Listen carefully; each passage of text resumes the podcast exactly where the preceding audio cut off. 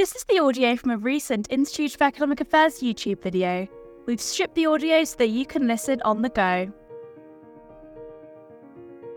Inequality measures are, are, are um, notoriously unreliable. That Oxfam ought to be working with business. It's business that ultimately generates the things which Oxfam have to redistribute: the food, the water, uh, the, the, you know the, the, the chemicals, the, the pharmaceuticals, and so forth. If you then deregulate, you're letting in competition. So often, the, the defenders of regulation are actually incumbent firms.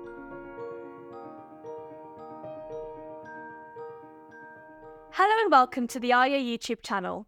My name is Reem Ibrahim and I'm the Communications Officer and Linda Whetstone Scholar here at the Institute of Economic Affairs.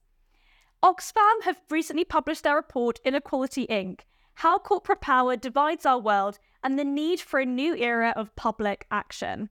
So, in order to solve global inequality, Oxfam's recommendations include a 60% tax on income from stocks and shares, global minimum wealth tax, permanent taxation of excess profits, a permanent taxation on global minimum corporation tax at least 25%, and the nationalisation of energy, transport, health, and education.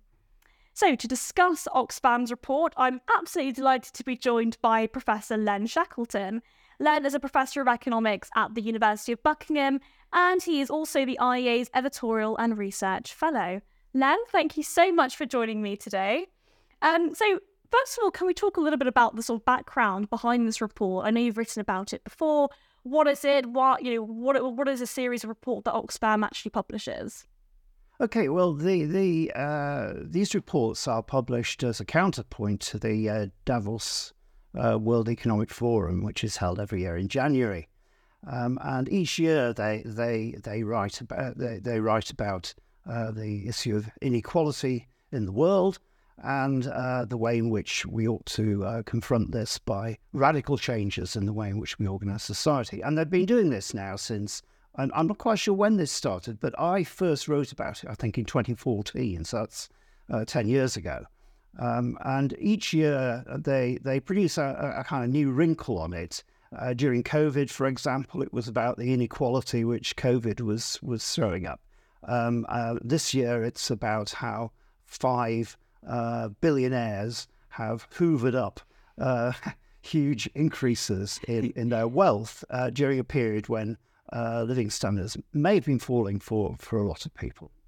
That's really interesting. So it's there's all talk about the way in which inequality has worsened. There's even, I think, a foreword by Bernie Sanders in this report this year.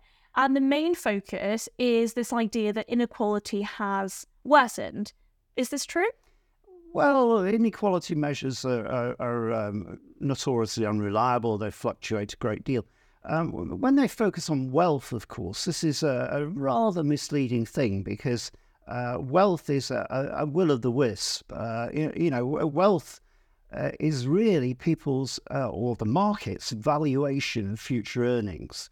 And so when they say a company is worth X billion pounds, uh, that's because people think that it's going to be producing flows of income in the future. And of course, when something changes to, to, to alter that expectation, then uh, the wealth plummets. And I mean, the classic example of this, which uh, is worth quoting, I think, is Elon Musk, who, uh, you know, when he took over uh, Facebook and all this sort of stuff, um, his the market's valuation of his wealth collapsed in the space of, I think, 14 months he lost $182 billion, right? Because the value of his wealth fell. So, wealth is a very difficult thing to measure. And uh, we don't have any, uh, any uh, even national statistics on wealth, let alone global statistics. So, there's a lot of fancy methodology in here and try to make up numbers which, uh, which tell a story. And that's what Oxfam is actually very good at telling stories. Uh, but sometimes these stories can be rather misleading. So, with the methodology and the way in which they've sort of framed this inequality, they've effectively said that the top five richest people in the world are getting richer, and that within the next 20 or 30 years, there will be a trillionaire. And they talk about this as being a very, very bad thing, that it proves that the world is getting worse, uh, and that, that actually, you know, things are getting things are getting worse, and actually that inequality is worsening as well I mean, is this true, and how are they sort of framing that? The the the whole approach really is uh, it could be described as Marxist. I'm not suggesting that the people involved are, are you know uh, Stalinists or that's not what I'm saying. But essentially, uh, their view is that um, there is, if you like, a pot of wealth, and if uh, if if the rich get more of it, then the poor uh, get less. A kind of immiserization um, idea, and this really does go back to sort of Marxist economics. Whereas I think mainstream economics would argue that, that, that wealth isn't created by you know wealth has to be created by people cooperating through a market process to generate value. Uh, uh, it's not something which you can just take a lump of something and, and give it to somebody else.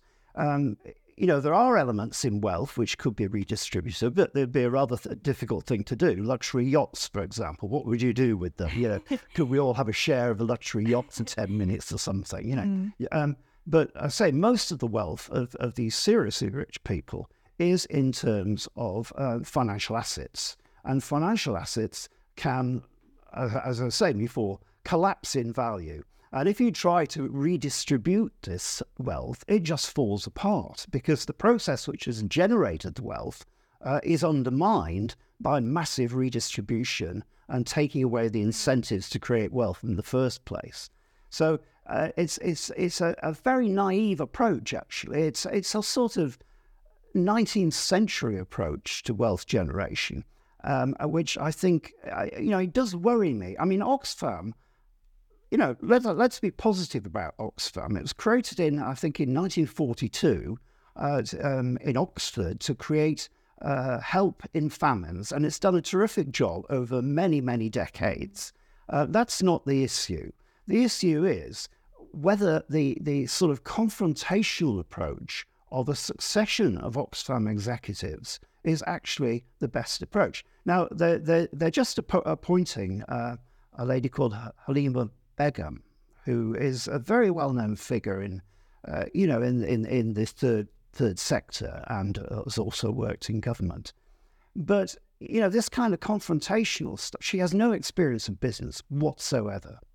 You know, Oxfam ought to be working with business. It's business that ultimately generates mm. the things which Oxfam have to redistribute: the food, the water, uh, the, the, you know the, the, the chemicals, the, the pharmaceuticals, and so forth.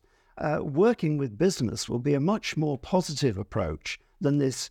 You know, uh, oh, it's a dreadful capitalist conspiracy. We've got to pull it all down and start again. I think it's interesting because the report highlights this idea behind corporate greed, and actually that it's these large corporations. One of the one of the titles in um in one of the chapters was sort of big pharma, big tech, big everything, mm. and this idea that these large corporations are sort of sucking in or hoovering in all of our wealth. And I think, I mean, this comes back to a wider conversation about inequality and a wider conversation about wealth creation. How is wealth created? Is it through is it through governments? Is it through is it through corporations? Is it through trade? I mean, can we talk a little bit about how wealth is actually created in the first place?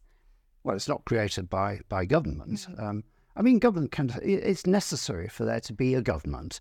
Uh, and indeed, many of the countries in which uh, Oxfam operates are characterized by very poor government, very poor governance, um, uh, you know, corruption, and so forth. And one of the advantages, actually, of, of using Oxfam and other charities rather than our government directly intervening is is that uh, charities are often better on the ground. They work on a smaller scale. They deal with people on a personal basis and so forth. So, I mean, that is a reasonable kind of uh, approach. But where the wealth comes from, uh, as I was saying before, it's about uh, providing incentives for people to generate wealth through exchange, through creating value, and so on. It's not through government sort of taking things from one group of people, giving it to another, and saying this improves matters. That doesn't hmm. improve mm. matters. The wealth has to be created in the first place for you to even redistribute it uh, in, in, in that moment as well. I think talking about this, I think sort of zooming out a little bit about um, this wider conversation regarding inequality inequality itself is discussed as a sort of buzzword and it's sort of discussed in the media in that way. Obviously, Oxfam have highlighted it in, in, in their report. And I mean, this sort of reminds me of, uh, I think it was one of Margaret Thatcher's pretty famous speeches where she talks about the fact that the socialists would rather the poor be poorer so long as the rich were less rich.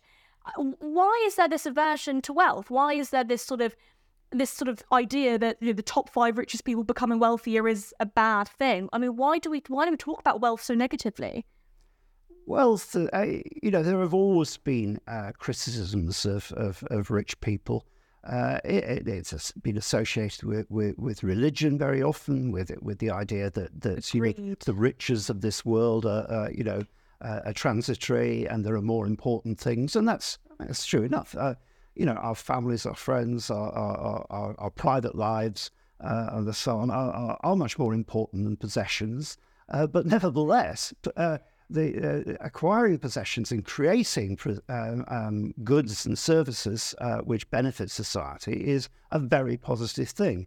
And, you know, people need some kind of balance in this that, that, that yes, uh, we, we, we, may need uh, some redistribution to help people who are genuinely uh, distressed or, in, you know, uh, there are social problems which need uh, assistance and so forth. But that's a very different thing from saying inequality in itself is a bad thing. Inequality necessarily arises in any kind of complex society. I mean, if you take something like wealth, which Oxfam loves to focus on, uh, wealth is obviously associated with something as simple as age, as something as human as age. You know, when when I started out, uh, you know, as a, a, you know, my first work after university, I had no wealth at all. You know, me right now. uh, well, exactly, of course it is. But uh, you know, uh, realistically, over time, your wealth will accumulate. Uh, you you will be richer uh, than than your equivalent in thirty years' time, and and this is a, a natural process. Uh, inequality can perhaps go too far. But the inequality itself is not a bad thing. Mm. It's a necessary consequence of the way in which we live our lives. I suppose inequality is is a, a, sort of prerequisite to the fact that individuals live different lives and behave in different ways, and within a market economy will be trading in different ways and, and, and also interacting with one another, cooperating with one another in different ways. Inequality itself, I, I suppose, is a is evidence of individuality in some ways. Um, what's interesting to me about this sort of framing of, of, of economics as sort of um, this focus on inequality, it doesn't necessarily talk about the fact that, for example, since the 1990s, there are a, a billion or so less people living in below the poverty line than, than in the 1990s compared to now. But of course, the Oxfam report doesn't highlight this fact at all, and instead focuses on the fact that the wealthiest are getting wealthier, rather than the fact that at the same time, there are significantly less people living in poverty now than there were, say, 30 years ago. Yes, you're absolutely right.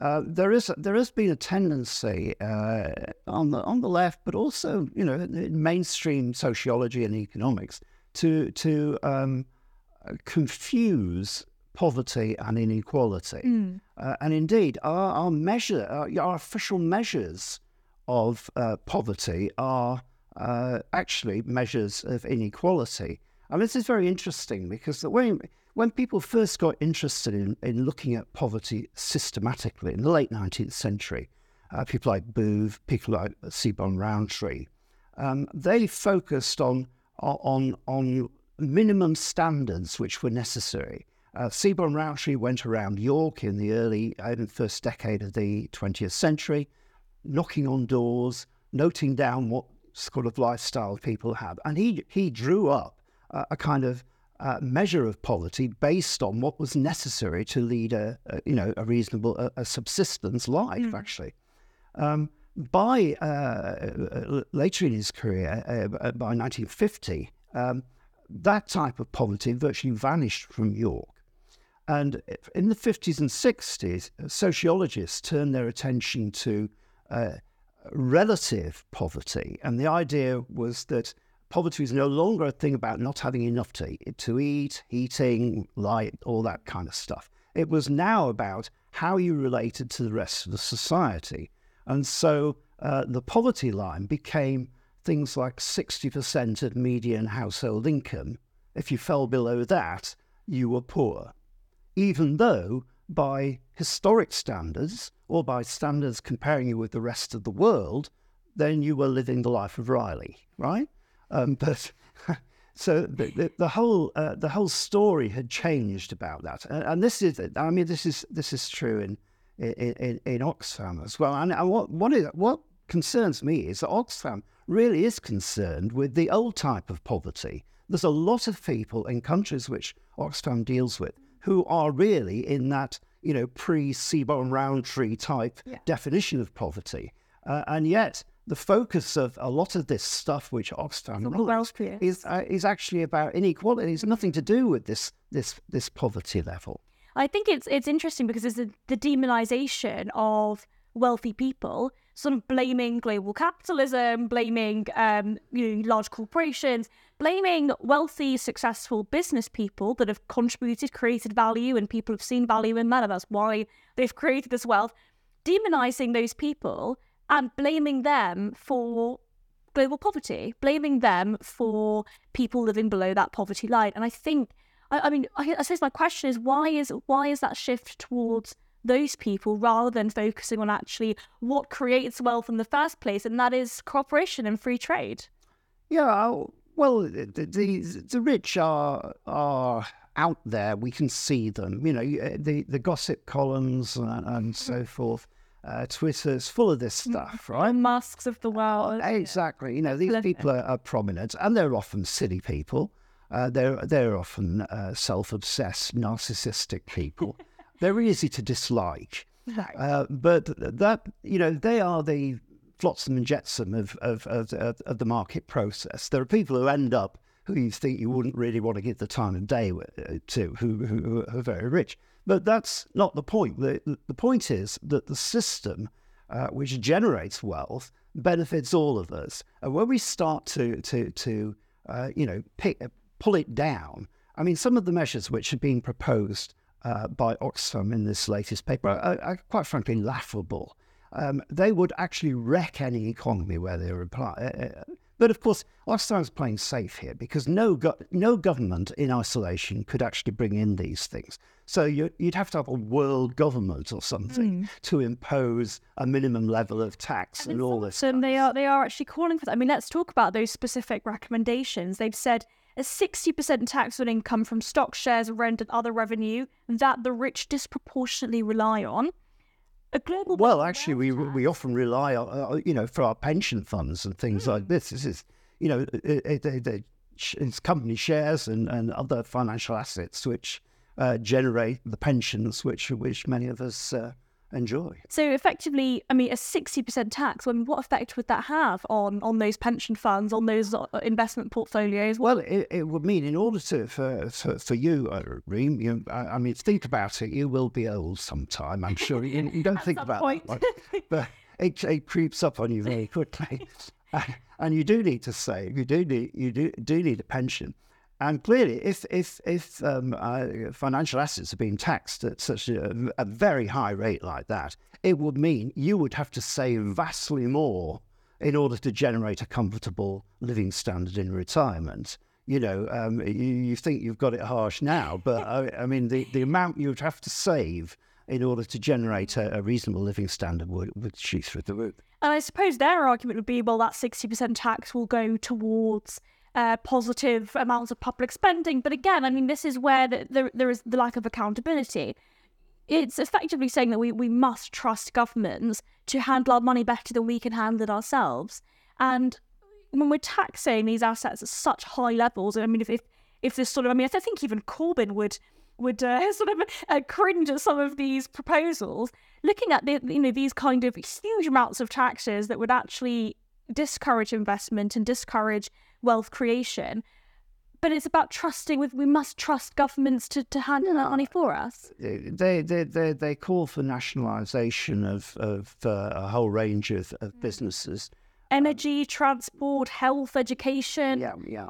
And the, the, this trust that governments can somehow handle things better than we can. But you know, Oxfam's own uh, existence rather um, provides a, a, a, a, critique of that of that view. I mean, they, somewhere in there they also say that um, that they should cut governments should cut out outsourcing, right? Uh, outsourcing to the private sector, and yet, you know, about a third to a, to, uh, a third to forty percent of Oxfam's income comes precisely from government outsourcing. That, they're doing things for the government, which they get they get a big chunk of their income from, um, because the government can't do it for itself. You know, and, and this is a thing which uh, so many people on the left have had this blind faith in government when we know day in day out the post office scandal, you know, all this sort of stuff hits us every day. Governments can't do things very well. Uh, they need to focus on what they can do and what they have to do, like defence and uh, you know basic support of uh, welfare support and so forth, rather than this whole range of things which Oxfam want to uh, see it doing. And I suppose that's not to say that businesses don't make mistakes, but the difference, sure, yeah. the difference is that we're forced to give our money to governments, whereas we can voluntarily stop giving our money to private businesses. And I also just want to talk about this idea behind a global minimum corporation tax of at least hmm. twenty five percent. So, I mean, in the UK, we we've increased corporation tax twenty five percent at the uh, not the last budget, I think the budget before, and um, again increasing it from nineteen percent meant that it was driving out investment, especially when you've got Ireland next door, who have a, a 12.5% corporation tax rate, half of what we have. It means that companies like AstraZeneca have left the UK um, um, for some of their investment projects. I think it was a something like a 450 million pound investment project that they moved to Ireland purely due to that mm, corporation mm. tax rate increase. So, what would happen if we suddenly said, okay, a quarter of all, um, we we must have 25% uh, corporation tax rate across the world?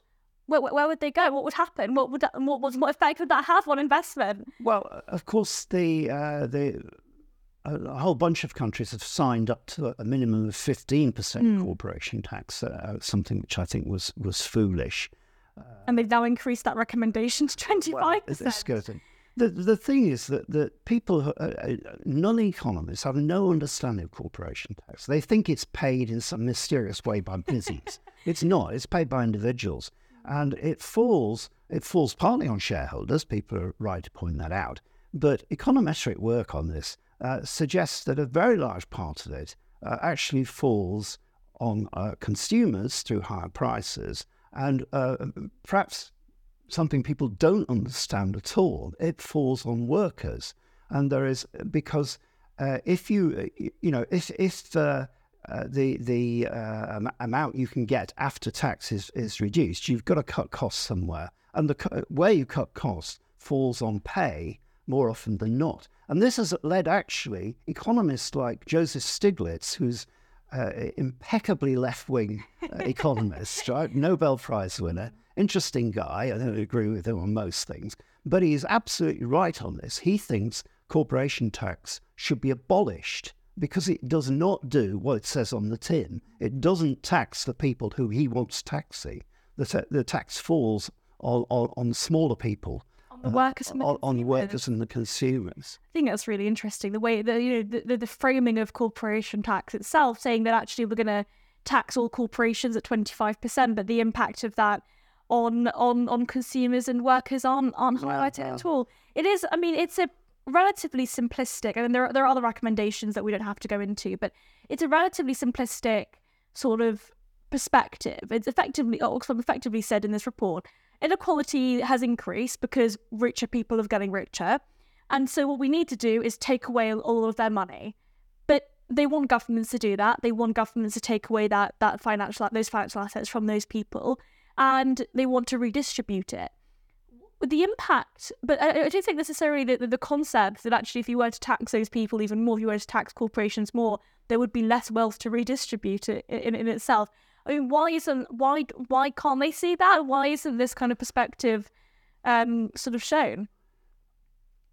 Economics is a very difficult subject to understand. It's a, it's a remarkably easy subject in many ways, um, but it requires common sense, and common sense is anything but common, uh, particularly amongst people who've got to be in their bonnet about, uh, you know, the, the, the, the world is not the way we would like it to be um, it's very easy to, to go for these simplistic solutions. I think it's terrible that an organisation of the size of Oxfam and the reputation of Oxfam doesn't have some decent economists in there. And it doesn't have a leadership which understands business, understands economics. It may well have experts in digging wells or, or, or other useful uh, functions like that, but it doesn't seem to have anybody with an ounce of common sense uh, to talk about the economy and to talk about role of business in the economy. I think that's interesting. I just want to read um, a quote from the um, Oxfam's International Interim Executive Director, uh, who said that governments must intervene to break up monopolies, empower workers, tax these massive corporate profits, and crucially, invest in a new era of public goods and services.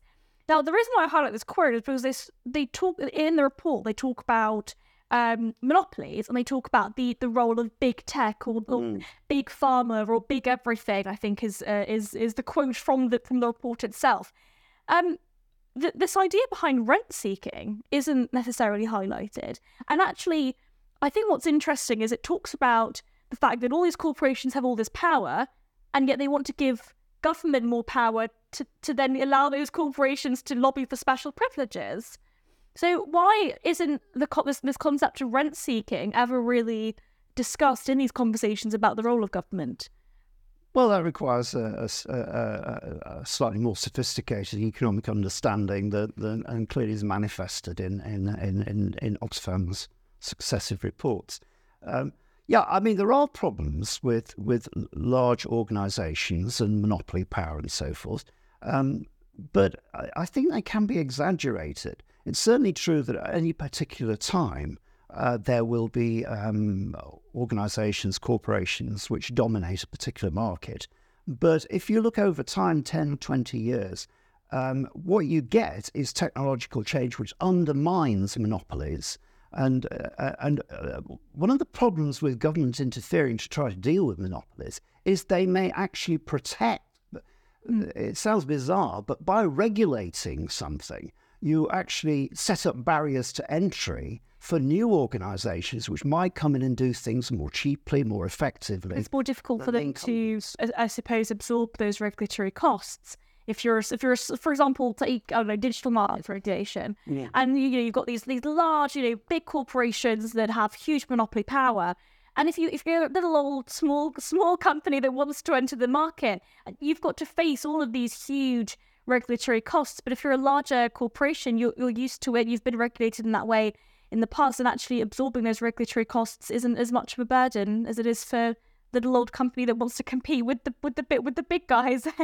so I think it's interesting with um, you know this concept of regulation. Could you tell me a bit about why those regulations actually mean that those companies can't enter the market or find it difficult? Those barriers to entry we get perhaps getting a little off track here, but uh, yes, uh, well, regulation uh, it, it's it's a burden on businesses, but incumbent businesses have to hmm. take it on board. They incur the the costs of of of, of doing this, and new entrants, of course, will also have to acquire the costs.